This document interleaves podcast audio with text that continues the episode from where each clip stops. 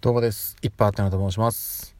えー本日は4月の14日木曜日ということで、今日お仕事に行かれていた皆様、お疲れ様でした。はい。えー、っとですね、まず1点ご報告と言いますか、なんかこうね、ちょこちょこ収録を飛ばしております。はい。あのまあね、えっと別に、なんでしょうね、その、誰かに言われてやってるわけではないんですけど、なんとなく自分の中で朝1回、夜1回、え1日2本収録配信っていうのを、特にね、去年は割とコンスタントにやれてたんですけども、ちょっとね、だいぶペースが、あのー悪くなってまして、1日1回とか収録しないとか、昨日はなかったんですよね。っていう状況になっております。申し訳ありません。あのー数少ない私の配信をね、毎回欠かさず聞いてくれて、聞いてくださってる方がいるのは知っております。はい。この声をね、聞いてくださっているそこのあなた、本当にありがとうございます。すいません。ちょっと不定期になっておりますが、えー引き続きね、配信頑張っていきますのでよろしくお願いいたします。そして、もう一つ。あの、4月はですね、ちょっといつもと違った形の配信をやってみましょうなんて言ってるのに全然やらない。全然やらずにもう4月の半分が終わっております。そこの準備も今全然できておりません。申し訳ないこちらも。あのこれはねもう完全に、まあ、私の怠慢というよりはあの仕事ですね。うん、あのまあ私生活含めちょっとね思ったより忙しい ということであまりねこの音声配信に割く時間がなくなってしまっていてあのそれこそ自分でこうやって配信する時間もそうなんですけど聞く時間もねなくなり始めてるんですよ。あの本当にえっ、と何個かね欠かさず聞いてるものとかは聞けてるんですけど時々ね時間あったら聞いてるものとかはもうほぼ聞けなくなってる状態です。いやー厳しい。本当に申し訳ないです。でねあのこの聞いてくださってる方の中ではね配信活動されてる方もいるんですけどそういった方のね配信もね全然聞けてない状態がね続いてるんですよ。本当に申し訳ないです。すいません。また落ち着いたらねその辺の活動も再開していきたいなと思ってはいますので。すいません。よろしくお願いいたします。さあそしてですね今日まあちょっとね天気悪くて気温もね下がり気味なんですけれどもそんな中ではあるんですがなんかね自分のあのまあなんて言うんでしょうねその寒いですよ、うん、世間的にはねだいぶ気温が下がって寒い感じなんですけれども心の中がねもうすごくあったかく通り越して熱くなるようなねことがありました。というのも、えー YouTube でまあ前々からね何度もお話話題を上げてるんですけども、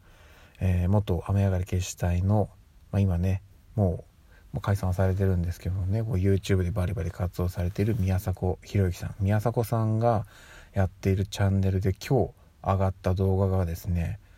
あのまあとあるゲストの方がいらっしゃってて、まあ、その方とツーショットトークをしてたんですけどもまずそのツーショットがねこの四十手前のおじさんからするとねもう本当に胸熱なツーショットで。でしかもそのゲストの方が宮坂さんにこういろいろ企画をね持ってきたんですよ。これやってほしいとかあれやってほしいとかっていうの。まあ結果的に宮迫さんはねあのそれ了承してたんですけどいやもうねその出てくる企画がもう全部いやマジかと。もう本当にねテンション上がる素晴らしい内容だったんです。であの私と同世代もしくはちょっとそれ以上40超えてる方とかでもこれはねテンション上がると思います。でこの音声配信の概要のとこにその動画のリンクを貼っておきますんでえーとね10分ちょい134分ぐらいの動画だったかな。はい、であのそのゲストで来られた方も自身で YouTube チャンネル持っていて、まあ、そっちにねその動画のまあ後編みたいのもあるんで、まあ、そちらもぜひ見ていただきたいんですけどもまずはこの前半の方法。はい。この動画ぜひ見てください。テンションむちゃくちゃ上がります。はい。そしてですねあともう一つ。うんと私がこの何日かでね少しずつ読み進めている本がありまして、まあ、ちょっとその紹介をざっくりとさせていただくとえっ、と鳥居みゆきさんっていう女性のピン芸人の方もしかしたらご存知の方も結構いらっしゃるんじゃないかなと思うんですけど一時期ねもう本当にネタ番組とかにバンバン出てて今も不定期でテレビ出演とかもされてるとは思うんですよね。まあ、あとはねあのそれこそえっとレギュラー番組とかもあるはあるんですけどでこの鳥居みゆきさんっていう方女性の芸人さんなんですけどとここ最近本を出されましてそれがね「余った傘はありません」っていう本なんですよ。本というかまあタイトルなんですよね。これねもう鳥居みゆきさんが本を出したっていう時点で私はもう即買いなんですよ。あのまあねもう完全に私鳥居みゆきさんとファンでして。でえーと、この話ちょっとしたかな？覚えてないんですけど、まあ、改めてすると、えー、当時私が中学生時代にあの、まあ、世の中がねちょっとこう何て言うんでしょうね。お笑いバラエティ番組はあったんですけどネタ番組っていうものが全然なかった時代にこうバンとねもうお笑い芸人はここでスターダムにのし上がるんだ。お笑い芸人の、まあ、ある種ねそのデビュー、えーと、世の中人気出る、まあ、世の中にバンと出ていくための登竜門だよみたいなえー、位置づけになっていた